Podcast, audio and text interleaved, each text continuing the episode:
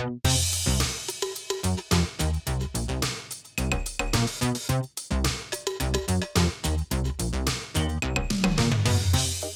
we are throwing a monster mash. Yes, Marvel Monsters continues. Why Marvel Monsters? Because they were dominating in my childhood. They wanted into that monster space and they got there. They got there with Werewolf by Night, they got there with Tomb of Dracula. But today we are covering my favorite monster, I think the most famous of all the monsters, Frankenstein, the monster of Frankenstein. You have no idea the thrill I had seven years old walking into the newsstand and seeing Frankenstein throwing down with Thor. Frankenstein throwing down with Spider Man, punching into the wall as Spider Man, you know, tries to avoid him. The Marvel Age of Monsters, Frankenstein, his dominance, the masters that they put on this book when Marvel launched their own Frankenstein series. If it's October, it's about monsters, it's about scary, scary stuff, and we're here to cover it on an all new episode of Robservations. Hey, everybody, welcome to another edition of Robservations. I am your host, Rob Liefeld, hence the Rob of Robservations. If you are joining us for the first time, let me just say welcome and thank you for listening and thank you for giving us a shot. This is a show steeped in comic books and pop culture and everything that I have loved since I was seven years old. It was born in the fires of the pandemic of abject loneliness, wanting to talk and reach out and share ideas and concepts uh, that, that I have loved and had passion for my entire life. I was fortunate, unfortunate to make my living writing, drawing, creating comic books. I have been doing it for 37 years. I have published thousands of pages of comics, maybe thousands of comics, period. Uh, written, drawn, uh, thousands of pages of stories. Had a publishing company printed the actual comics, went to the press, printed uh, my own comics at one point. I, I know absolutely every part of the business, uh, created characters for Marvel myself. Uh, helped launch a company called Image Comics, which is still the number three comic book publisher for, uh, and, and has been essentially since the day we were born. Uh, 30 years ago, we are celebrating our 30th anniversary in Image Comics and the birth of Image Comics. And even for one brief shining moment with only seven comics, by the way, and this is the first time you're listening, we were the number two comic company jumping over DC Comics. That's how much crazy heat and uh, and, and energy that was surrounding Image Comics back in the day. But of course, Deadpool, Cable, X Force, Domino, uh, you've seen them portrayed by Ryan Reynolds and Josh Brolin and Zazie Beetz, uh, the character of Dove on the Titans. Uh, that was portrayed by Minka Kelly. So many of my characters have come to life in plastic uh, as action figures. I mean, I don't know how many plastic vats have been used to to to create all of these literally hundreds of action figures based on the characters that I have created. I have had a amazing career. I am so thankful for it. But I love the history of comics and as I talk about the show often the watching comic books ascend into pop culture has been nothing short of phenomenal from this uh, young man, one at one point, young man's uh, point of view. That young man being seven years old, in 1974 grabbing comic books off the spinner rack, realizing that his, his life was going to change forever, falling in love with such, at the time, lesser known characters as Prince Namor the Submariner, soon to be seen in Wakanda Forever for the very first time in the MCU. Uh, characters like Luke Cage. Yes, I wanted to be Luke Cage. He was a badass. I loved him. I loved Luke Cage, Power Man, and how he patrolled the streets of Harlem. I loved The Thing from Fantastic Four. I love the Fantastic Four. I watched the X Men get reborn uh, Colossus, Wolverine, Storm, Nightcrawler, literally save a franchise. I have so many episodes that I've done on the X Men because they were truly the most transformational uh, comic book property in in the 30 years, my, my my formative kind of three decades. I was fortunate early on in my career to be hired to be part of uh, th- this amazing X Men universe and contribute. And that's where Cable and Deadpool and Domino and, and, and, and Shatterstar and Strife and so many of these characters came forth, and I was able to use that uh, platform to launch my career. And here we are in a podcast where I talk about all of the wonders that I have seen from the Incredible Hulk show that that launched in in 77 with Bill Bixby and Lou Ferrigno to the, you know, the the Spider-Man TV show. Yes, there was a t- live action Spider-Man TV show in the 70s uh, on CBS. CBS was the domain for so much of the Marvel live action. Doctor Strange got a 2-hour movie Spider Man had a series. The Hulk was a hit, a legit hit on Friday nights. We've discussed it here ad nauseum. They brought them back in the late 80s as made for um, TV movies on NBC, where, where he teamed up Hulk teamed up with Thor and then Daredevil and it was exciting and you're like wow I'm watching comics advance I never in a million years would watch them advance to the place that they did the biggest kind of the biggest catalyst for comic book superhero films obviously was 1989 Michael Keaton's amazing portrayal of Batman Jack Nicholson as Joker that was kind of the giant signal flare that we were going to head in a different direction that we were going to go further but it took another decade until X-Men 2000 yes Blade, great horror mystery vampire film. That's how it was marketed. That's how it was made. That how that's how it was bought, envisioned, produced. It was not a superhero film. The superhero film, the comic book film that mattered, that broke it all open, was X Men in 2000. If that movie does not work, the MCU does not get off the ground. Marvel was emerging from a bankruptcy not from low comic book sales, but because of its owner, who had swallowed up so many companies a sticker company, a distribution company, a toy company, an animation company on top of the comic book company. And he also owned Revlon, a giant, huge, uh, successful cosmetics company. He took on too much debt. The company went upside down. They went into bankruptcy. And in the emergence of their bankruptcy, Fox had made a very low budget by, especially by today's standards, a 70-ish million dollar movie, which introduced us the world Hugh Jackman. It gave us Patrick Stewart as as, as uh, Professor X, and off we go. And from 2000 to 2022, things have fast tracked. The MCU's birth, 2008, Iron Man, Robert Downey Jr., the success story of a lifetime.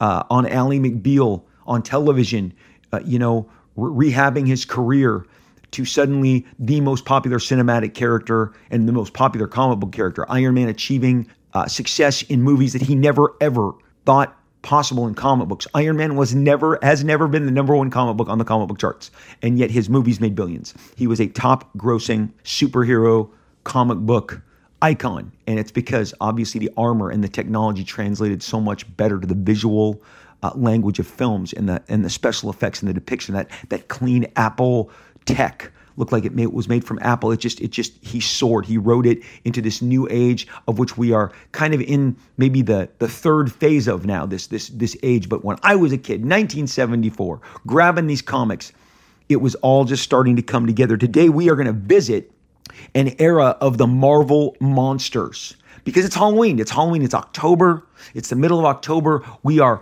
in in, in full Halloween mode. I, am not I'm not I'm not going to scare you. But when I went to the gas station yesterday and I went inside looking for the Reese's pumpkins, you guys, all the Christmas trees were out. And I said, "Really? It's October 12th and it's the Christmas trees." And the cashier laughed and she giggled and she said, "Yes, these are not just milk chocolate, you know, Reese's Christmas trees, but white chocolate. So you got two. The, the, the pumpkins are already gone, and, and, and Halloween hasn't happened yet because we started celebrating ha- Halloween in the last weekend of August. I came on here a couple weeks back. I did a Werewolf by Night episode. It's the first Marvel Monsters episode in the podcast series that we're doing on these Marvel Monsters during this period, which I started in August because I saw haunted houses. Haunted houses were set up in the before Labor Day. My friends from Nashville, Tennessee, people from the Midwest were showing them going through cobwebs, bats, monsters, mummies, tombs. Yes, Halloween was alive. It was kicking. It was clawing at us in August. I was like, what's going on here? I mean, I guess we just need our holidays. We need our celebrations so bad. The earliest I've ever seen Disneyland, Universal, uh, Universal Studios, and Knott's Berry Farm, a local kick-ass uh, uh, theme park around here with great roller coasters, great great, uh, just just awesome, just entertainment at Knott's Berry Farm. If you are in Southern California, I, I don't have any affiliation, but I'm telling you, as a kid, again, fell in love with Knott's Berry Farm as a kid. Thought the roller coasters were better. Kind of still think they do, but the Disneyification of Southern California, obviously, uh, and its sister Florida, is is undeniable. But if you're going to come to Southern California, if, if you're going to do Disneyland, if you're going to do Universal Studios, by all means, at least pop into Knott's Berry Farm. Kick ass Halloween haunt scares there as well. We also have the, the the famous Queen Mary in Southern California, which has Halloween stuff. All of this started earlier than I'd ever possibly imagined. When I did the Werewolf by Night episode, it booked, it aired, it we loaded it up, and 10 days later I was at D23 and they showed the clips of the Werewolf by Night series, the, the movie. And no one saw it coming. Nobody expected it to be there, but it was there. Boom, there it was. And I was like, wow, I, I, I can't believe I was actually really ahead of the curb on this. I mean, we everyone kind of heard this was happening, but then suddenly it's a finished product. It's coming. It's coming. You know, sooner than you think, and now it's out. As I'm doing this podcast, it's been out for days. So this uh, series on Marvel Monsters has never been more relevant. And today we are going to focus on one Frankenstein's monster. The Frankenstein monster is quite possibly my favorite of all the monsters. Werewolf by Night is exciting. He is um, extremely enticing, exciting. You know, werewolves, transformation of werewolves from I was a teenage werewolf to to today's teen wolf. You know, to to to Werewolf by Night. Love werewolves, but there was something about the power and the brute strength and the presence of Frankenstein's monster that I was just absolutely blown away by as a kid. Now, again, you, you got to remember, I grew up in the 70s, 1974. I'm going to beat this home with you guys because everything is of a time. Of a time is something that hangs over art and pop culture. Everything is of a time, okay? The music is of a time. You know, the 80s were all about hair bands. It, it, it came out from the heavy metal of, of like Pink Floyd and Led Zeppelin and Black Sabbath, and then it and then it became more digestible with prettier frontmen. You got Poison, you got Van Halen, you got Ratt, you got Motley Crue, and all their pretty boy looks and their you know bare chests and their abs. Um, hair metal was a thing of its time. It was a thing of the 80s. When you see it now, you are immediately transport, transported back to the 80s. It, it is certainly of a time. I use this all the time of a time. And, and now some stuff rises above it. Some stuff, uh, Stevie Wonder rises above of, of its time. Elvis rises above it. The Beatles. But but for so much, for us to understand, things are of a time. And and and the thing that was happening in my youth was that the resurgence of monsters was happening. All these films that had been made in the 30s. I mean, the first Frankenstein movie was made in 1931, Boris Karloff. Well, these were having a resurgence because now remember, there's only three networks in my youth. There is CBS, ABC, and NBC. There is no Fox. That doesn't even come until the late 80s. Fox, which would later, you know, give you 90210, Melrose Place, all of these incredible soapy, you know, uh, uh, sensations. It didn't launch until the late 80s we were in a CBS, ABC, NBC world, and then everything was was kind of affiliates out here in Southern California. And and and it's funny because in talking to my friends on the East Coast, the New York kids at the time, they were getting the same affiliate stuff that I was in regards to the afternoon movie on KTLA or the afternoon movie on ABC. Because as I've mentioned so often, my, my pop culture obsession was being fed by the afternoon movies or the weekend movies. They had the weekend movies on Saturday and Sunday, a block generally between two and four or three to five and they would show so much, especially in the months of October. You got all the monsters. And so I got to see all the Dracula films, vampire films, werewolf films, Wolfman films, mummy films. And of course, for me, my favorites were Frankenstein. Frankenstein was the uh, de facto kind of, uh, you know, super monster, the absolute uh, strength of the monster lineup to me. Again, I think I responded to his brute strength, his presence, um, kind of how disturbed and, in, in all honesty, how, how misunderstood he was. But Frankenstein's monster would, in my youth, go toe to toe with the Avengers. Yes, he would be on covers, you know, pinning Thor down, about to pummel him as Thor is struggling to pull back his hammer and lay a blow on him. He is swinging uh, and trading blows with Spider Man. Okay, well, where did that all happen? How did Frankenstein's monster become a marquee cover? I am looking at the cover of Avengers 131, the cover of Avengers 132. I am looking at the cover of Marvel Team Up 36. And if you can hear, I've got them in Mylars. They're crinkly, they're crinkly, they're sharp. I love my stuff in Mylars. When it's in Mylars and it's shinier and it's crispier, it's even better than before. It makes it even nicer. And I went and grabbed these because I knew I was going to be talking about this today. But Marvel's 4A into Frankenstein's monster was actually not by any way, shape, or means the first time that the character had been featured in the comic book world. And the, and the great thing about the comic book world is that uh, you, you, can you can date it back and, and go all the way back through the charts and and check and see how how, how much Frankenstein was being used in, in the comic book timeline. I mean, you can go back to um, in Prize Comics in 1940, Frankenstein is a featured character on the cover. Um, in uh, 1945, they do a comic book adaptation of Mary Shelley's Frankenstein.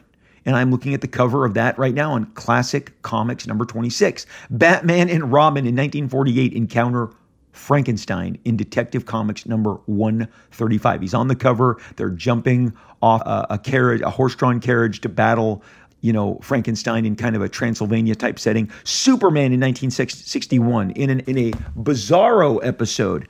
Uh, Superman in a Bizarro episode is uh, is encountering Frankenstein. It, it features Bizarro, but but uh, Bizarro's crashing through the door, and, and Frankenstein is seated at a desk in like a in like a smoking jacket alongside Superman.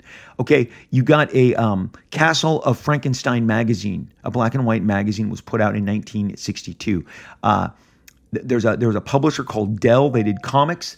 Dell is uh, published this in 1964. My notifications are off the chain today, and when you're reading off the iPad, you're going to get these beautiful bells. And it's all part of the charm of this um, very much garage show that you are listening to. But Dell did the Frankenstein movie adaptation. They, they actually uh, at, adapted uh, Mary Shelley's. Well, you didn't think we'd stop there, did you? Because Frankenstein's monster goes and appears alongside the X Men on the cover of the X Men in 1967. Fast forward now, now along this along all this time, remember the Munsters show is, is airing. The Munsters, okay? The Munsters is on TV in 1964, and Herman Munster is the comedy personification of Frankenstein's monster. He's got the bolts in his neck and and he's, you know, got his family of monsters or monsters. And, and if you watch Netflix recently, they've, they've, they've given you Rob Zombie's Munsters, you know, his remake. So so again, the Frankenstein motif has, has never been far or, or never really left pop culture, but X Men number 40 in 1967. They are coming through a steel door, and on the other side of it is Frankenstein. okay? He's waiting there. Now, this Frankenstein was revealed to be a robot, okay? But by the time we get to uh, 1969, Frankenstein is in an issue of Silver Surfer, and which is a critically acclaimed series by Stan Lee and John Buscema, chronicling the Herald of Galactus in all of his um, kind of space opera uh, adventures. And, and then, and we get to 1973, Frankenstein launches in his own comic book, Monster of Frankenstein, number one, the Monster of Frankenstein, number one. This is the Frankenstein that is going to battle Spider Man, the Frankenstein that is going to stare down and battle the Avengers and pummel Thor and be and be featured on the cover of two Bronze Era, no less, Bronze Era Avengers issues. Again, uh, Avengers 131, Avengers 132, the Legion of the Unliving. Part of that is is is Frankenstein, the cover of Avengers 132. Iron Man is is flying around saying, "We can't defeat super foes who have already died." And Thor, um, the great thing is Frankenstein is reaching over in a John Romita Sr. cover, possibly laid out by Gil Kane. But and, and John Romita Sr. for many of you who guys don't know, he was a premier Spider-Man artist for about a decade, kind of seen as as as bringing the um, the the kind of the household commercialization of Spider-Man, the the the, one that was would appear on the lunch pails and the school folders. That was kind of his big claim to fame. He he really presented a much more cleaned up, uh, commercialized version of Spider-Man, following the very creepy and kind of uh, groundbreaking creation of Spider-Man by its creator Steve Ditko. Frankenstein on this cover is reaching over and he has Thor's hammer in his hands, like he's about to take it from him. And Thor says, Yet we must fight on to the end. These comics were electric to me. On the cover of Marvel Team Up, Frankenstein is swinging. I'm sorry, he has swung at and has Spider Man's calf in his giant hands. He's about to pull him off the wall. And Frankenstein, in, in you know, clear by the uh, word balloons, when a word balloon has shaky like balloon effects and, and, and the, the letters are, are, are captioned differently, he's clearly talking in monster form. He says, You attacked me. Now you will die. And uh, it's Marvel Team Up 36, Spider Man versus the Frankenstein monster, Bedlam in the Balkans. And Spider Man's thinking, How do I defeat this guy? So, what was the purpose of Marvel doing Frankenstein's? Why did Marvel get into the Frankenstein business? Well, the same reason they got into the Werewolf by Night business. And we cover this in the Werewolf by Night, the first Marvel Monsters episode, is the comics code in 1973 1972 decided to relax. The comics code had terrified the comics industries because they could literally like write you up, uh, put a check next to you, have your account reviewed, get your get your books uh, withheld. The Comics Code ruled over the comics companies following a lot of censorship that was put in, in motion by EC Comics and which was a horror label and I mean uh, so so much of, of of of the comics code came from the fear of going back to this punishment and censorship period. And the comic code finally put out like was forthcoming like we actually approve of monsters. We don't mind monsters vampires werewolves. Like they, they had a you know a list. Well this set off werewolves and vampires at marvel comics. Morbius the vampire in spider-man the tomb of dracula comic that they launched was which was critically acclaimed and, and deservedly so one of the best horror comic books ever. We're going to cover that soon uh, werewolf by night which we did which which which created basically a Marvel superhero werewolf who would battle Iron Man, who would, you know, be part of the, the seminal book in the creation of Moon Knight. Moon Knight is created to defeat, as we discussed in Werewolf by Night and in a Moon Knight episode. I did a dedicated Moon Knight episode before the Moon Knight series launched last year, which tells you that he does not exist without this werewolf comic book by Marvel, which is part of the Marvel Monsters horror movement. I mean, Moon Knight, in and of himself, all of his moon, you know, icons and, and all of the moon uh, imagery that he portrays is because what are, you know, what is representative of werewolves are full moons. And so they wanted to have a mercenary who reflected that when they took him down. So again, these are all, uh, I go into this so much in depth in my Moon Knight episodes, in my first Marvel Monsters uh, podcast, which uh, was out a few weeks back. And so Marvel went forward with Werewolf by Night, did very well, well with Werewolf by Night, was doing very well with Tomb of Dracula, and they looked and said, hey, what's next? well, we should we should take a crack. Literally, Stan Lee's like, well, we should take a crack at Frankenstein. I mean, Frankenstein is beloved, and, and as and as I've told you guys, I mean, to kids like me who who were getting these these monsters, and again, you had the Frankenstein movie, you had the Bride of Frankenstein, you had Frankenstein versus the Wolfman. I mean, Frankenstein was really well represented again in these, especially in October when the monster stuff was was all coming out, and the resurgence that I was telling you about from the 1931 movie the resurgence was being felt on the toy aisles. It was being felt especially when Halloween came out and when we only celebrated Halloween in the month of October back when I was a kid. But Frankenstein costumes, Wolfman costumes, the Universal Monsters as they were called, were really front and center at every department store, Sears, um, Montgomery Wards, the May Company. I, have already talked about the the Target stores before Target. This was Target before Target. It was called Gemco. There was a, another chain of, of, of stores that, that was called the, uh, oh man, it's, it's in my mind, but, but, but Gemco was everywhere in Southern California. And they had a dedicated, huge Halloween section, and you'd go and you look. I was I was Frankenstein. I bought the Frankenstein plastic mask, the the uh, the costumes. It was called the Treasury. That's it. The other Target, it was called the Treasury, like welcome to the treasury. And it was again food, apparel, uh, albums, toys, you know, music, uh, electronics. So so this th- these all you know paved the way. And, and, and in Southern California, the treasuries, the houses, uh, the, the the buildings that housed the treasury and housed Gemco in the late 80s, early 90s were all transformed to targets. And when I drive by them, I remember them as Gemco and as the treasury. But again, the Halloween costumes, the I mean, you had Halloween albums. You had, you know, Halloween calendars. You had, and, and, and again, Frankenstein, Wolfman, Dracula, and the Mummy were the key Universal monsters. Well, I think Marvel wisely now monsters are out of the bag, and Mary Shelley's Frankenstein was semi uh, public domain, so you know they went right at it. They took their crack, and and again. Uh, Frankenstein being big and brooding and this powerful creature, he lends himself to comic book adaptation. All those comic book adaptations I just walked you through the Superman appearance, the Batman appearance, the X Men appearance, where again the Frankenstein's monster is revealed to be a robot. This is all very key in his visualization, his visual portrayal is lends itself naturally to the comic book company that's doing Spider Man and the Hulk.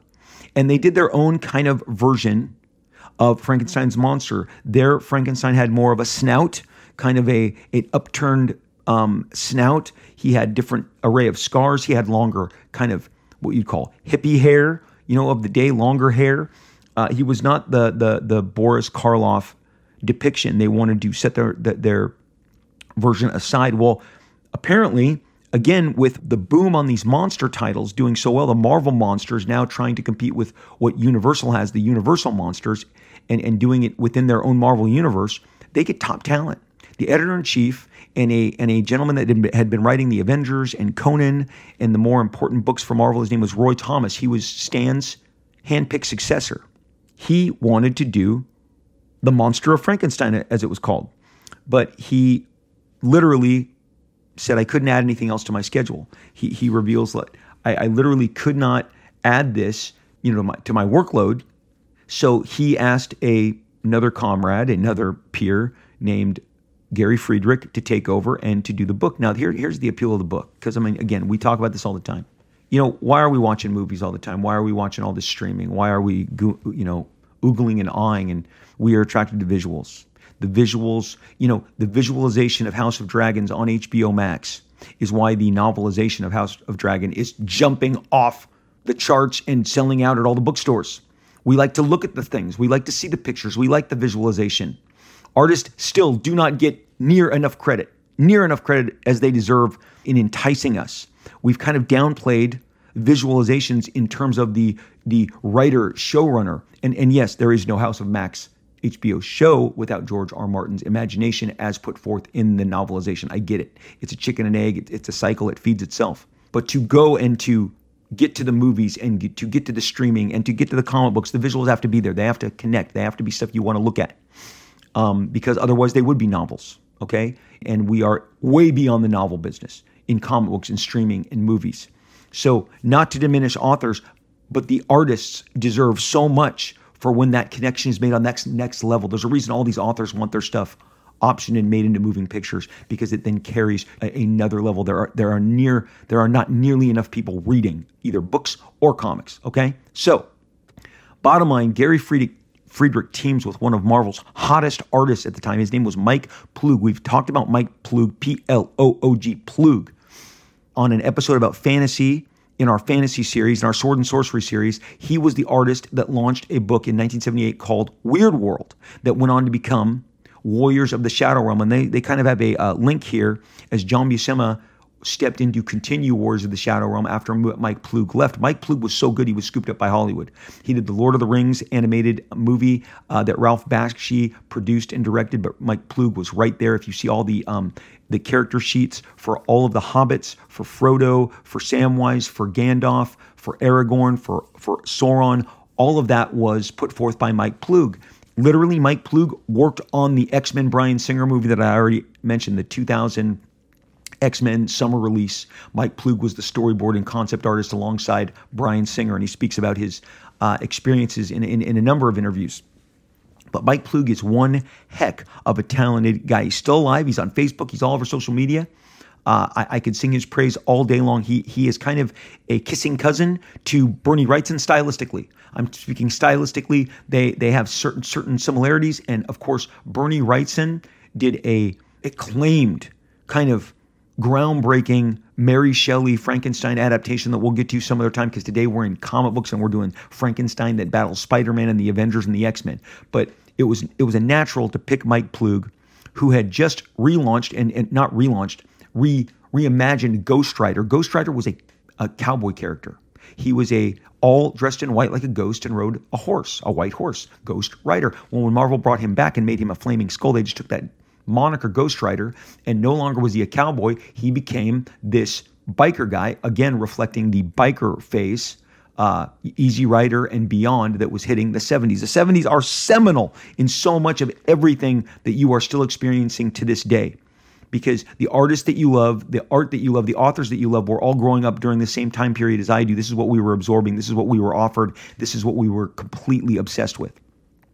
Mike Ploog jumps on. So the book immediately has artistic pedigree up the wazoo because he's a fan favorite and he is extremely important to the Marvel monster period of, of Marvel, this period. So he jumps on, and what they do is that they decide we are going to do an absolute adaptation of Mary Shelley's Frankenstein. We're, we're just going to straight up give them this famous book. And, uh, you know, he, he figured there wasn't a faithful adaptation that covered all the details. This is Mike Friedrich. And he said, so we could, you know, really expand the story in a monthly comic book. And it seemed that, that that was a reasonable approach. And of course, Mike Ploog really wanted to draw that and wanted to adapt Mary Shelley's story. So he's like, there was Mike Ploog's quoting for him from him direct. He says, "There's plenty of room in the short story to expand visually." Um, so much was left to the reader's imagination, which was so great as far as I was concerned, speaking him as the artist. And uh, so they said it in the 1800s. You know, they can't really say why, but they wanted to kind of give a, a, little bit of a twist. But the covers, the uh, the the adaptation, I'm looking at them right now. The covers to two, three, four, five. The cover to number one of the Monster of Frankenstein by Marvel Comics comes out 1973 in the middle of the Marvel craze phase that is sweeping the culture. Again, the Universal monsters have really had this second kick in due to their repetitive movie viewing by the youth of America and possibly beyond the world, Europe. I just know that in the US of A, these Marvel monsters were all the rage in uh, the 1970s, and glow in the dark tech had really reached a new level, and they were popping them in people's, you know, I mean, you, you got the glow in the dark teeth, you got the glow in the dark eyeballs. I mean, monsters, monsters, monsters. So again, Marvel is just riding an incredible wave. And after having success with Werewolf by Night, they now want to really pursue Monster of Frankenstein. And they have an A list team. Ironically, you know, they pulled Mike off of Werewolf by Night and Ghost Rider, you know, to do this because Werewolf by Night really took it, sung, it was very popular. And so between Ghost Rider and Werewolf by Night, they're looking at Mike Ploog going, this guy is monster magic. People love him. They love his depictions. They love his visual, his art. His art is great. It's so great. In, in the fantasy realm and in the monster realm, it's so weird because he had never done superheroes, but Mike Ploog will, in an interview, reveal to you he didn't want to do superheroes, okay? Now, Mike Ploog leaves after the Mary Shelley Frankenstein and a couple issues beyond. And if you want to know why he left, because there was a guy in one of the interviews that I was reading over as I was doing my research to bring all this to you, and he's like, "Hey, I don't know why Mike Ploog left." This guy wonders. Well, you can you can he'll tell you right here. Mike Ploog says, uh, "Look, the Marvel stuff was blowing up. My first work was Werewolf by Night. Uh, a week after I brought those pages in, uh, they gave me a call and uh, asked if I was, you know, interested in being the regular artist on their werewolf book, and." This was based on the stuff that he was doing for a pub, another magazine called Warren Publications. And he said, sure, let's do it. He hooked up. He did Werewolf by Night. Uh, Ghost Rider then followed that. And he's like, I took the Ghost Rider assignment because I thought I was going to do the, the, the, Western, the cowboy hero, because that's all Ghost Rider had been. But then they were like, no, no, no, we're reimagining him as this, this biker. And he's like, uh, oh man. He goes, I committed to this thinking I was going to be writing, you know, this Frank Frazetta esque cowboy riding around on a on a white horse he said so you know then he's part of this reimagining of ghost rider. And uh, he uh, blows up very popular on ghost rider. He did not create ghost rider. He was asked to illustrate the book into his mind. He thought this was a cowboy book. So again he's like now jumping on this and he's his depiction though is is is very much making this ghost rider character even more popular. So he was shocked that he wasn't doing a western and so he, he got a bunch of Evel Knievel. Again, the bike culture was huge. Stunt riders were huge. And, and he dove into all that Evel Knievel imagery. And he, as anyone will tell you, drawing the motorbike of Ghost Rider was Mike Ploog's most difficult uh, feat while doing that. And because uh, he, he, he wanted to pull it off and make it look great. But then they come to him and they say, hey, man, we would really like for you to, you know, do more monster stuff. And so, again, following Werewolf by Night, uh, and he, he pivoted to Frankenstein. The, the reason he left Frankenstein is he said they were wanting to jump time with Frankenstein, and they wanted to have Frankenstein like come into the Marvel present and battle Spider Man. And he's like, I'm not doing that. I am in no way, shape, or form going to be doing Frankenstein in the Marvel Universe battling Spider Man. His literal quote was, they wanted him to come into New York City and have him battle Spider-Man, and I'm like, I can't handle that, man. That's not that's that's I'm not doing that. So that is, uh, you know, from Werewolf by Night, he did these amazing issues of Frankenstein, and then pivots and does Ghost Rider. And uh, shortly thereafter, he does some of the fantasy fantasy stuff. And Mark Ploog is swooped up by Hollywood and primarily just makes Hollywood stuff his his uh, his priority out of comics. Didn't see him for years, missed seeing his name. Such an amazing uh, artist. So when people go, well, why, why did he leave Frankenstein? There it is. There it is.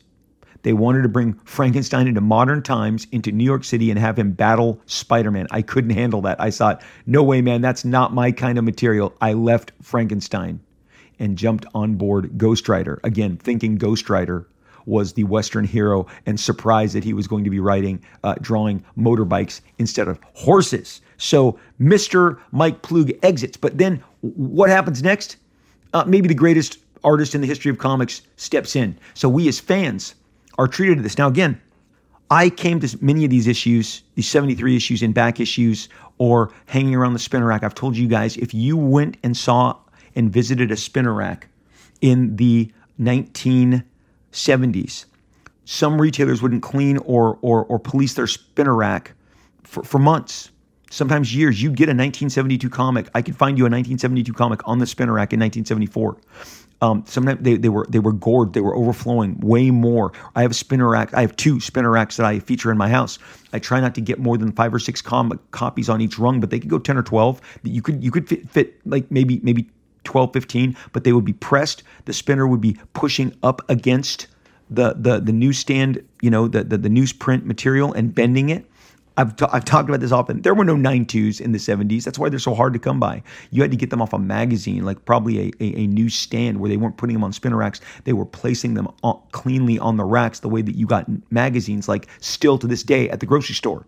That's how you got stuff that wasn't bent and creased. But in this, if you encountered a metal spinner rack, this stuff was damaged from the get go. And you didn't care. You wanted the comic book, you didn't want the condition. I didn't go in looking for high end stuff. Sometimes the comics that I bought, literally that I bought off the spinner rack at the liquor store, at 7-Eleven, at the market, they were torn, they were creased, they were ripped partially. Who cares? I wanted them. I wanted to read the stories. Luckily, none of them had pages ripped out of them. Okay, but but I was so I was able to uh, enjoy this. But some of these books were were floating around after the fact. But it was in 75, 74, so right after, as this Frankenstein monster book is on stands, that that the time jump happens, the time jump that that he didn't want anything to do with. Well, they wrap up the Transylvania aspect or the you know Balkan ab- aspect of, of Frankenstein with with John Buscema, who is literally on my Mount Rushmore. You should listen to my Mount Rushmore episode. My Mount Rushmore episode will tell you exactly why the four people that I have on my Mount Rushmore is the greatest of all time. Not the greatest of the 60s or the 70s or the 80s or not of all time. These guys can draw almost all of our contemporaries under the ground, like literally under the floor. And John Buscema and Neal Adams are two of the most amazing artist that ever touched the world of illustration, much less the world of comic books. Okay, so John Buscema steps in because, and remember, in my Conan episodes, my very first episode of Sword and Sorcery, I, I would recommend that if you are looking through my iPod catalog, the Sword and Sorcery stuff has a rich history of really talented guys uh, uh, jumping, uh, creators, men and women jumping into the field, jumping on another trend that was really blowing up. And that trend was fantasy. And we call it fantasy slash sword and sorcery. They wanted John Buscema to do Conan when they got the license of Conan, which they also got quite accidentally, and, and I cover that in the podcast. But Stan Lee, who was heading Marvel at the time, would not release John Buscema to do Conan because he was too important to for the superhero line. And at that time, when Conan was happening, they were having him draw Avengers and Fantastic Four and Silver Surfer and Submariner. He was doing four books on and off for Marvel Comics. And why wouldn't you? He is literally like Frank Frazetta, Hal Foster, the, the most brilliant, beautiful figure work, backgrounds, uh, storytelling. He took all of Jack Kirby's dynamics and applied it to his kind of Frank Frazetta, Hal Foster base and just took off and was the darling. The How to Draw Comics the Marvel Way that shaped so much of my generation was illustrated every single page by John Buscema. It, he, he art directed, illustrated, depicted, showed, taught an entire generation how to kick all sorts of righteous ass in comics. John Buscema was our teacher. Well, John Buscema was also Marvel's and possibly comic books' greatest talent. They grabbed him, and he jumps in for Mike Ploog and issues and draws the next four issues.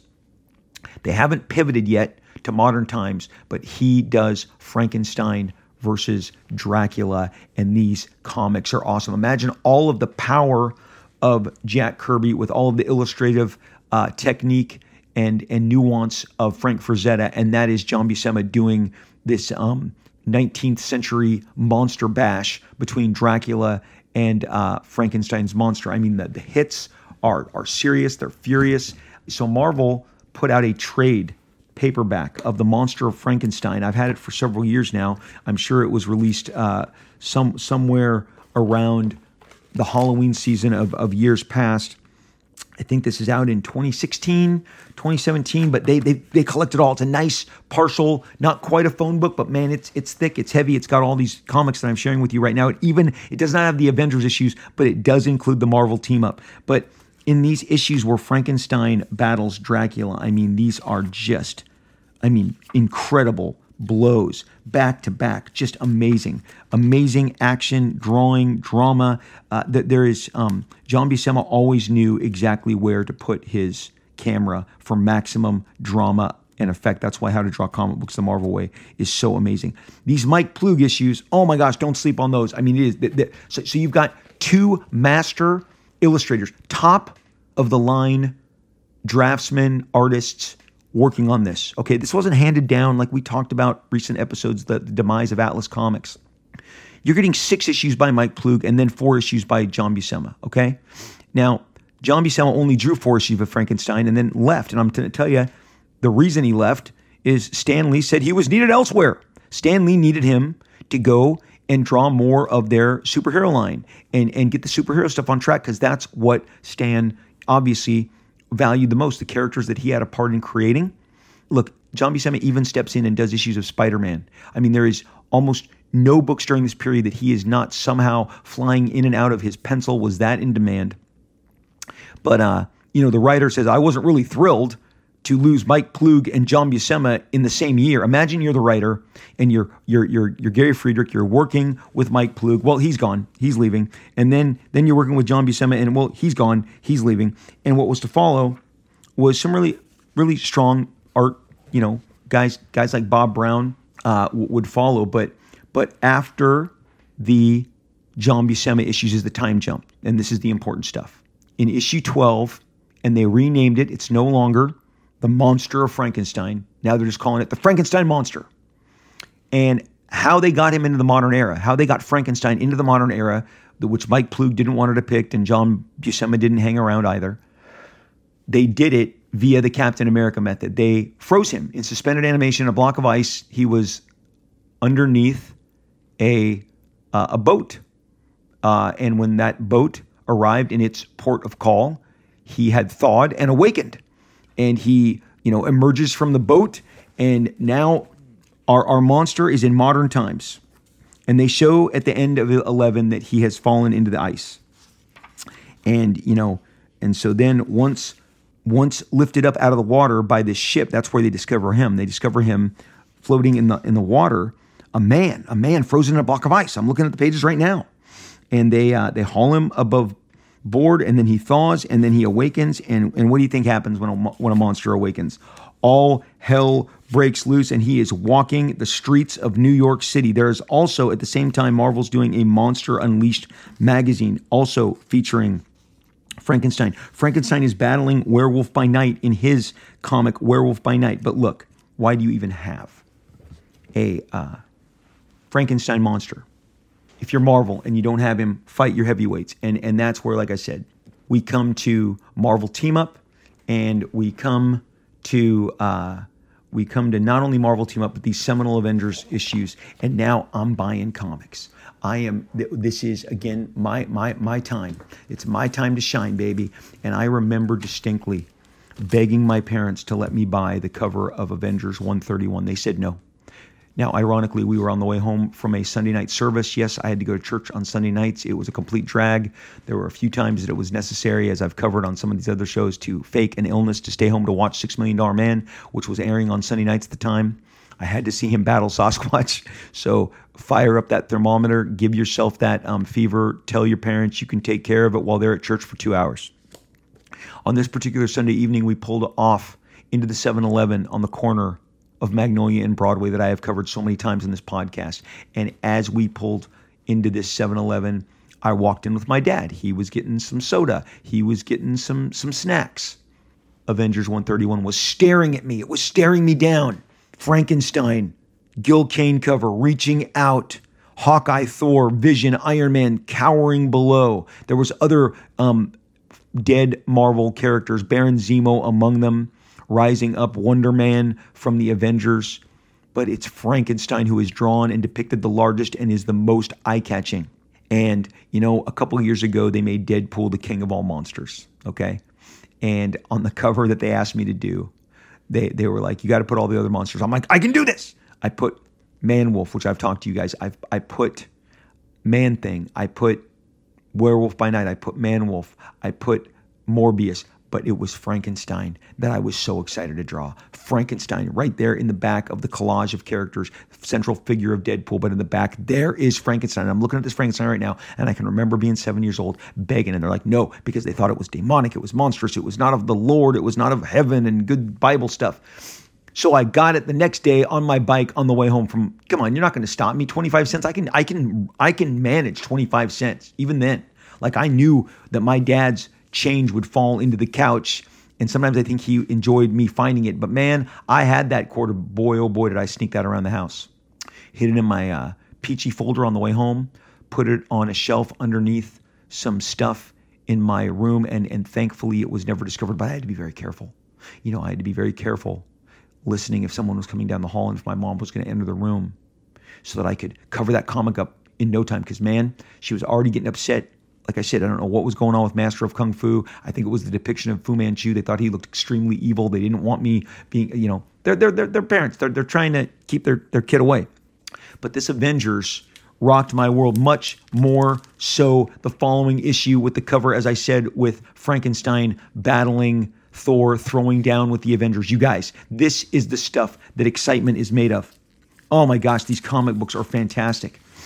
Frankenstein's appearance in the Avengers, he was part of a legion of un, un, the, the legion of the unliving that was summoned by the bad guy to thwart the Avengers as they close in their pursuit of him. Okay, and uh, and the battle between Thor and Frankenstein goes as you would imagine. Frankenstein drops a couple of devastating blows. Here, you hear the crinkle. Hear the crinkle. That's the mylar, the crispy mylar. I'm pulling my comic book out. I'm going to read this to you. I'm going to share this with you. Oh, I got a nice copy. And, and of course, the bad guy, as you know, is Kang the Conqueror, who is going to be um, appearing soon. So maybe we'll get, you know, Kang the Conqueror summoning Frankenstein out of the timeline to battle Thor on the on, on the big screen. No, I don't. Somehow I don't think so.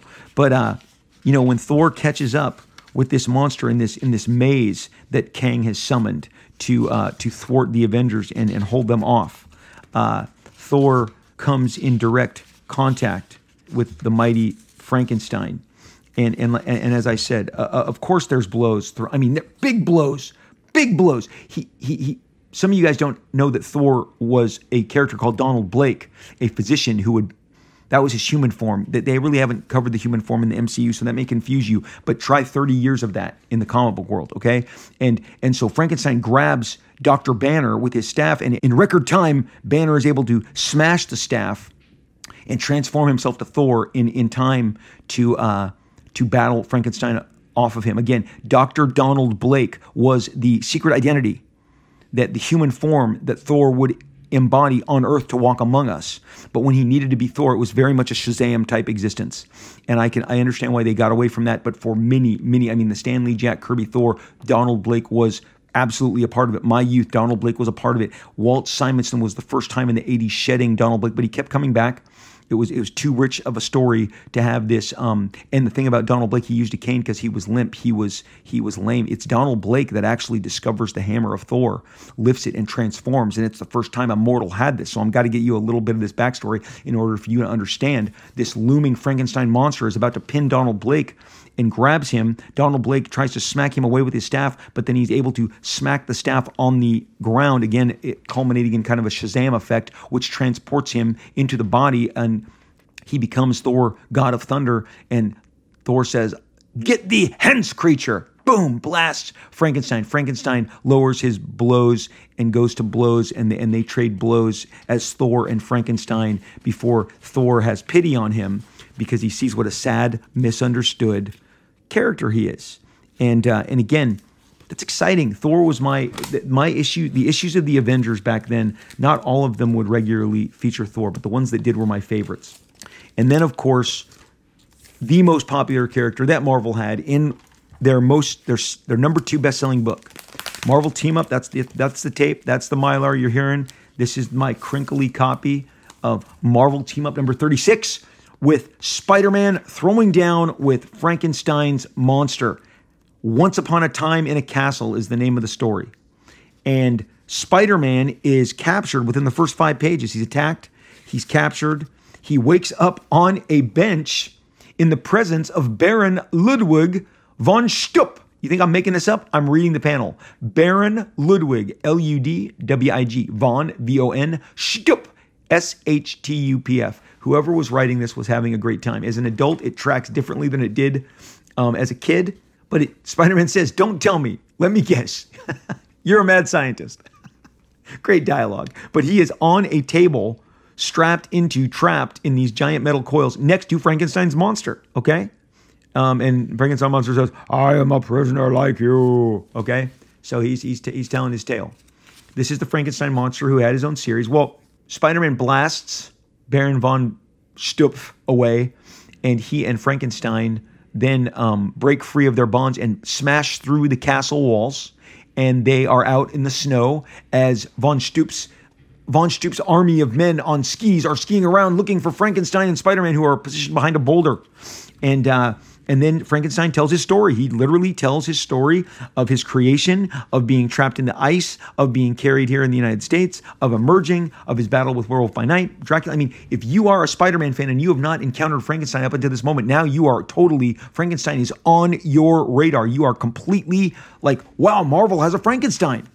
Well, they encounter another skier, a routine skier. The, the hilarity of this is Spider Man is subdued in New York City.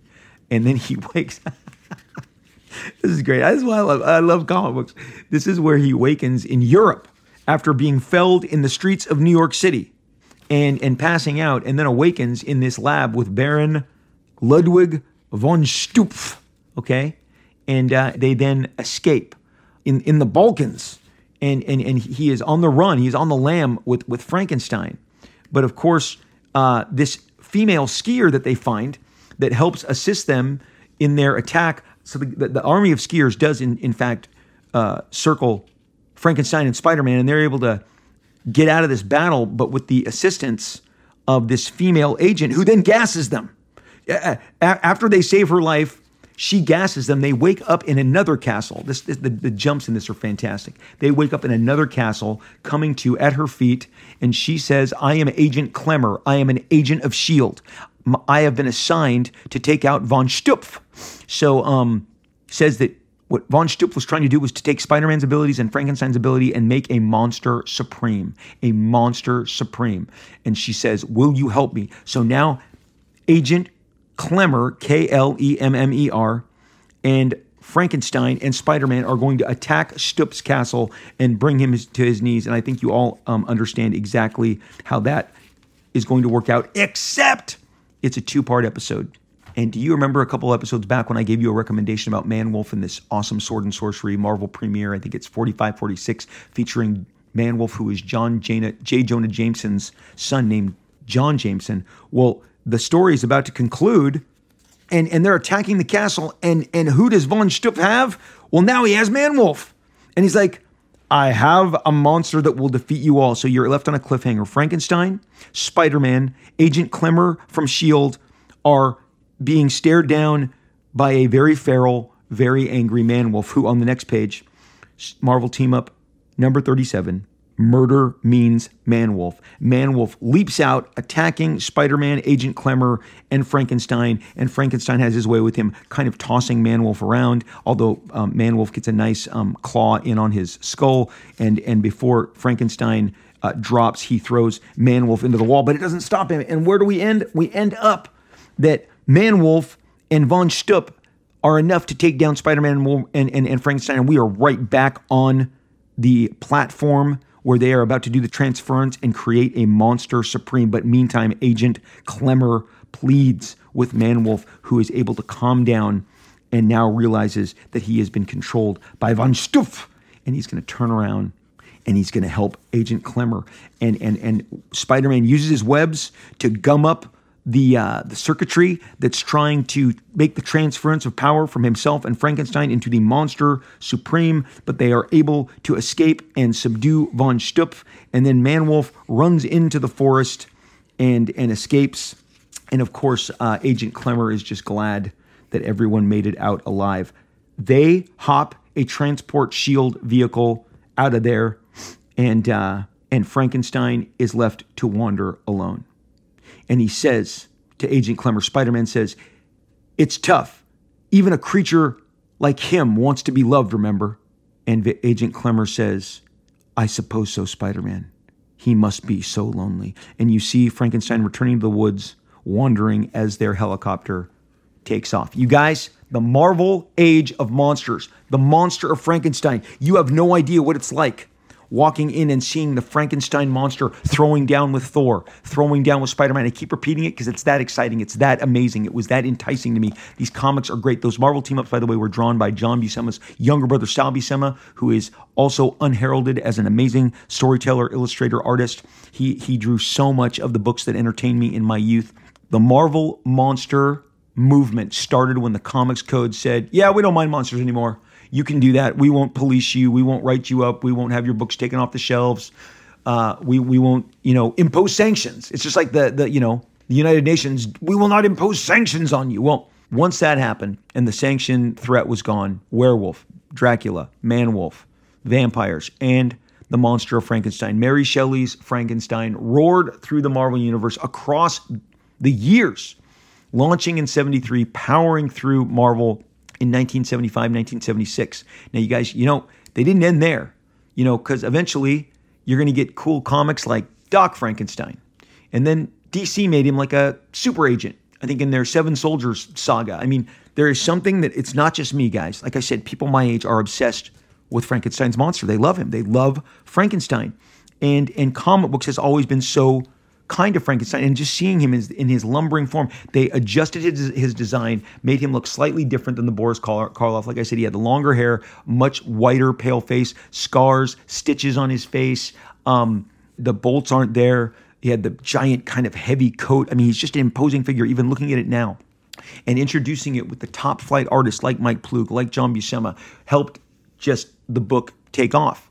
And at that point, running a couple years, running, you know, 15, 16 issues, and then continuing on into all of these mainstream Marvel titles meant that there was a serious impact. Again, you know, nowadays you look at Venom, you look at Carnage, Marvel has their own monsters. You know, you could say, well, they had Hobgoblin back then. They had villains. Now they truly do have really great monsters. I mean, these sculpts, the statues, the depictions, the movies of Venom. He's fantastic. He is truly as frightening a monster to the kids of this age as Frankenstein and Wolfman and Dracula were to me at my age. But the monster of Frankenstein uh, what else are we going to discuss in October? It's Halloween. Yes, Frankenstein ran around. The only thing he didn't do was throw down with like the thing. And if he did, and you know about it, and I don't, then let me know because that would that would really excite me. But uh, boy, Frankenstein.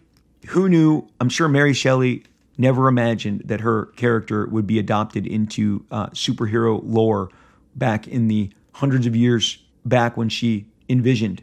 And I'm sure Boris Karloff when he was making the 1931 Frankenstein movie. Didn't didn't didn't think that uh, hey someday this character is going to battle with superheroes. At the time that he was making it, it was probably Superman and Batman. Uh, no, I don't. I, there weren't any.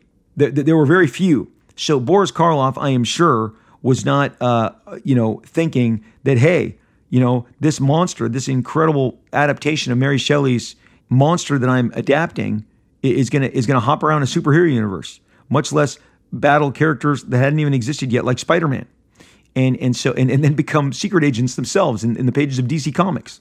So uh, again, 1931 was the birth film of the film. I, I, would not have known of Frankenstein other than the movies. Again, the importance of the movies in pop culture over the the the, the books. Mary Shelley's Frankenstein is celebrated, but I only knew of Frankenstein due to the Boris Karloff movies. Frank, you know, Frankenstein, Bride of Frankenstein, Frankenstein versus you know Wolfman, and seeing him adapted into the pages of Marvel Comics by some of Marvel's top talents and then eventually incorporated into their universe was extremely exciting. Those are some of my favorite monster memories. I loved Werewolf by Night, I loved Tomb of Dracula, but the big brute strength, the imposing presence, and the sadness again as as as as they fly away and oh it must it must be terrible being lonely like this. There is a sadness, you know, that they also played upon in the Hulk show on TV where David Banner was tortured by being a, a, monster and he had to leave every town every week because he wasn't accepted. His secret got out. He was a monster. He was tortured. And they'd play that sad song,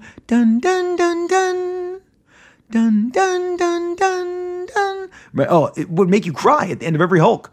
Poor Bill Bixby, the actor who was portraying David Banner. Remember, they didn't call him Bruce Banner, they called him David Banner.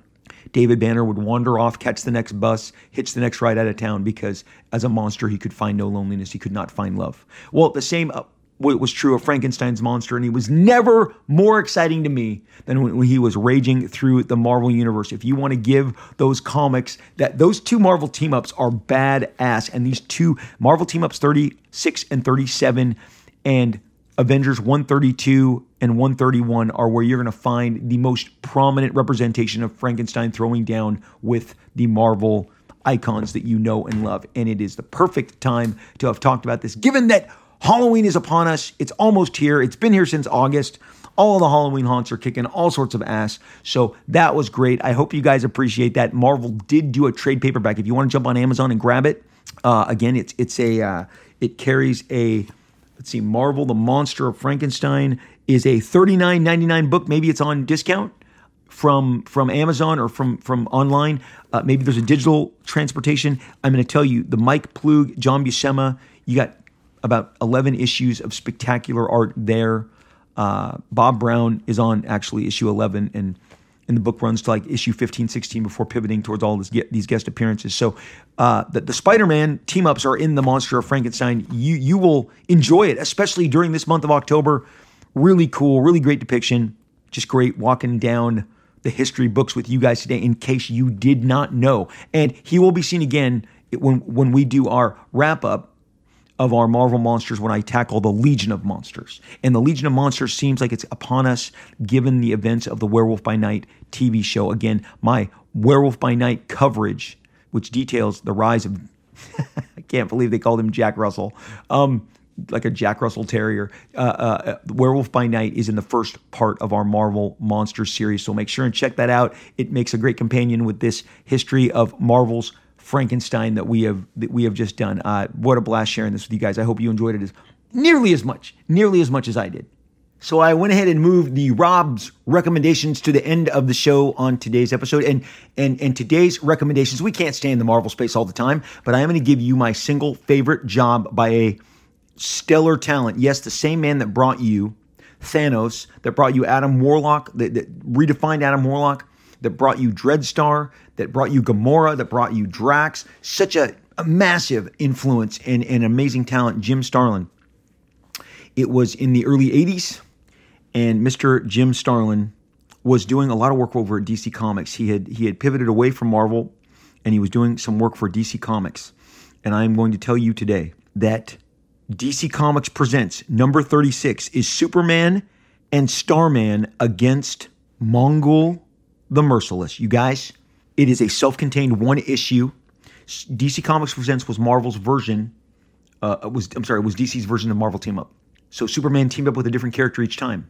Well, Steve Ditko had reimagined the creator of Spider-Man, Doctor Strange had reimagined this character Star had this new Starman character, which was more of a kind of a galactic, kind of in the Adam Warlock Silver Surfer vein.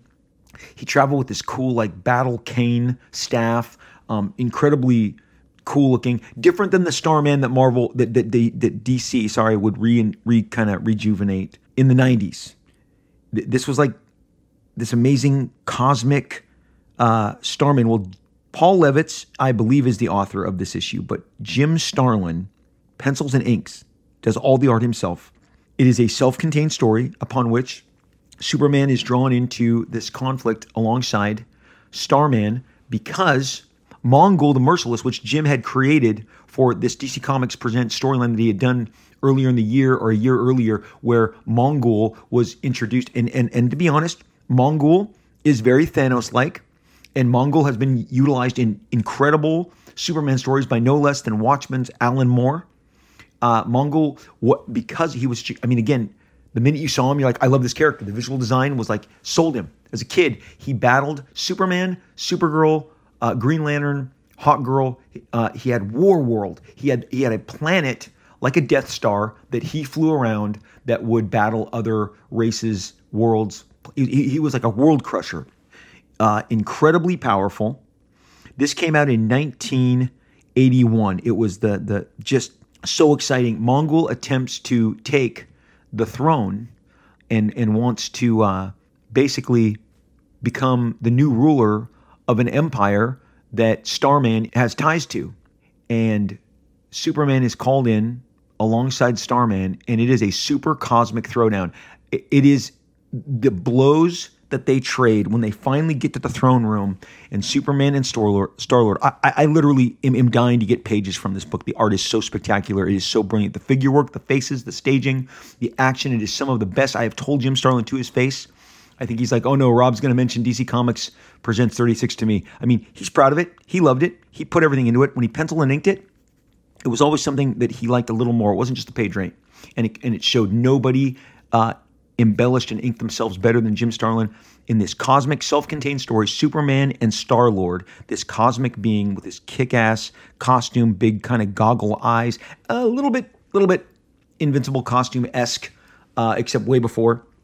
Starman and uh, Superman team to defeat. The cover alone if you're Googling it right now, Superman, Star Lord, Starman, Mongul, the Merciless, who is very, very Thanos like, who was very dark side like. So big cosmic badass presence. I mean, you will get shots of him literally pummeling Superman into the ground, like like into the concrete, into the stone, smacking Starman. And and the and, and the two of them literally understanding that they are taking on this incredible, incredible cosmic power. Mongul and his war world are feared throughout the universe. We've already seen that in the years leading up to this. And so you get this one shot DC Comics presents number 36.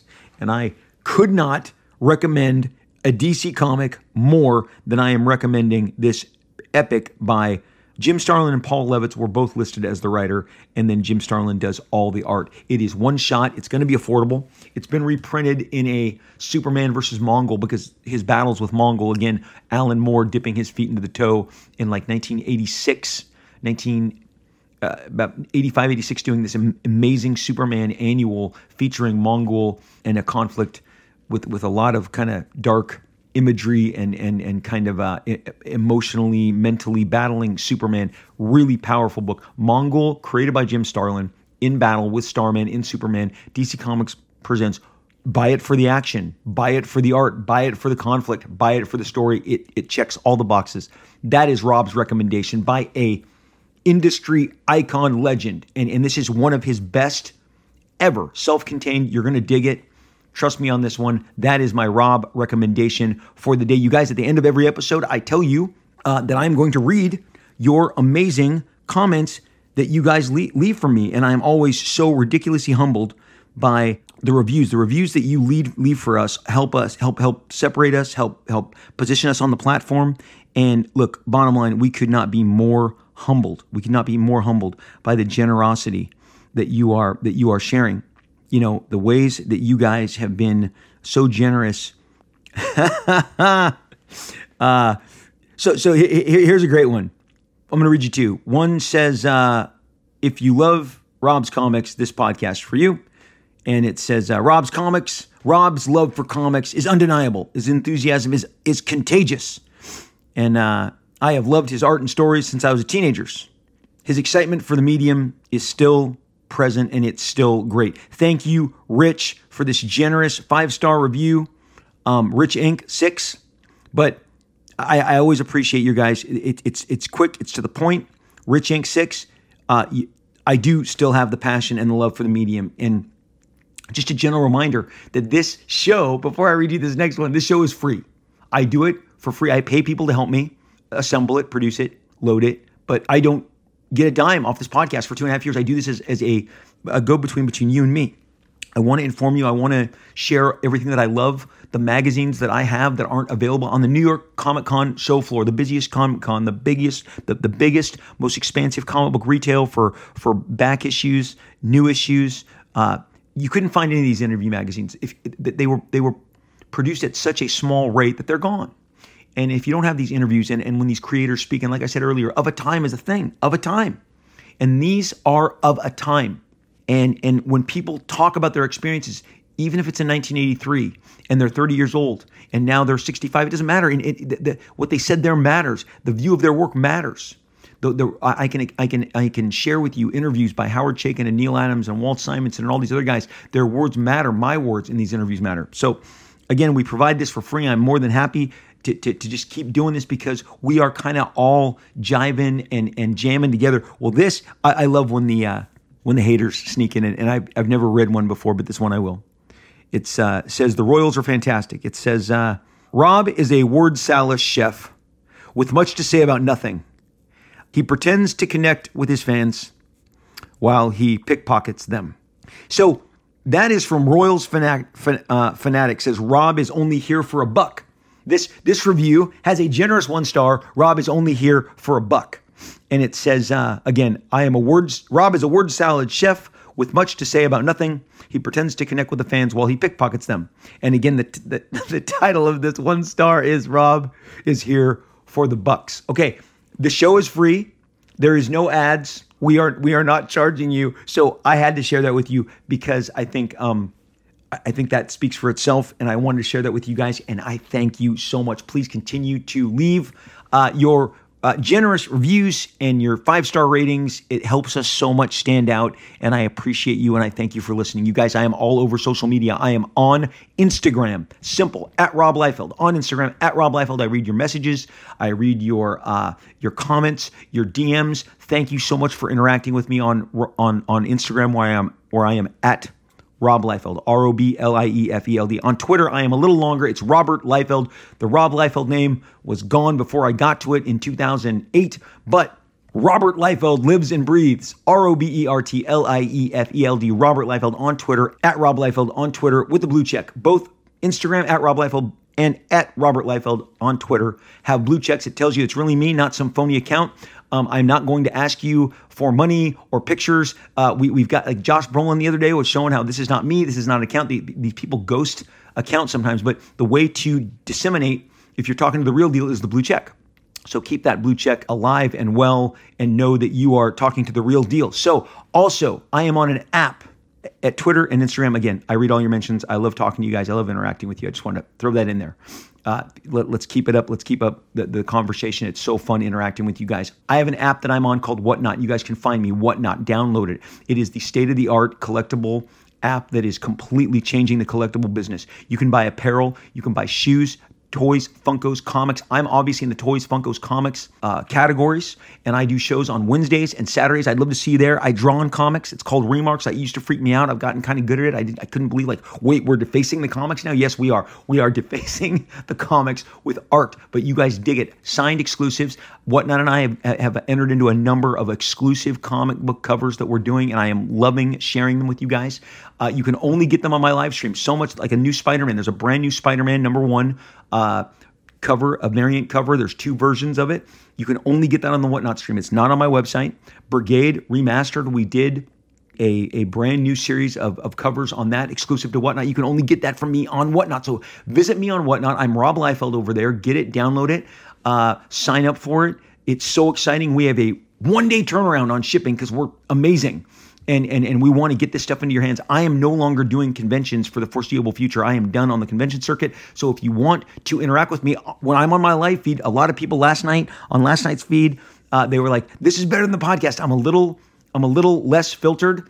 Uh, and so, so if you want to jump on and, and join me, uh, check me out. I'd love to see you. I, I, I do blather on and sometimes talk about all sorts of um, ridiculous stuff. Obviously, just like this uh, podcast that you get for free, I'm there for the buck. Okay, so you guys, over on Facebook, we have a group. It's called Rob Liefeld an Extreme Group. Rob Liefeld and Extreme Group, because Extreme Studios was my studio.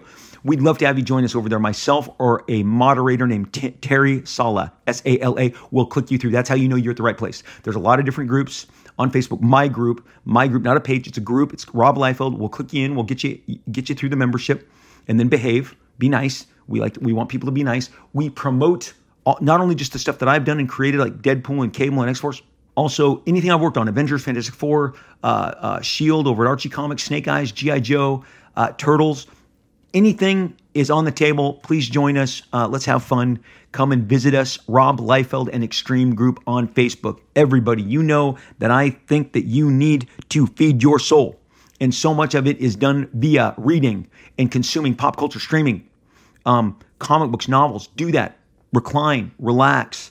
You got to take a day off, an evening off, get some time to yourself. I also recommend eating great, fun food. Make it junk food. Make it pizza. Make it tacos. Make it burritos. Make it make it a hamburger, a cheeseburger, a chili burger, a chili cheese dog. I, I look. I, I I brought up at the beginning. I was going in to buy Reese's peanut butter cup the the pumpkins. I love them the most, but they're gone. It's middle of October and they're gone. They're they've been replaced by the Christmas tree. The Christmas tree is now uh, what you're getting at the point of purchase. But you know what I did? I grabbed a bag of Doritos too because I wanted it. I needed that nacho cheese dust. Whatever that chemical is, is fantastic. It made me feel better. I got home, popped that bag, watched the latest episode of Andor, and were my were, was my spirit soaring? It was. I, I, I interacted with the arts, and so should you. And and and whether it's a comic book, a great novel, my wife is a voracious reader. She is reading a book every day. She burns through books like once a week. She started a new one when we went to New York the day after she was done. These are big novels too. I mean, uh, and it feeds her soul. We talk about it, the mysteries, the turns, the suspense. I don't care if it's streaming, if it's a movie, if it's a comic book, if it's a novel. You guys dip into the arts, go to a museum, have fun with your friends, go to a theme park, go to a Halloween haunt, get outside. Uh, that's all art as well. They've they've they've just dressed those up with so much great art and costumes.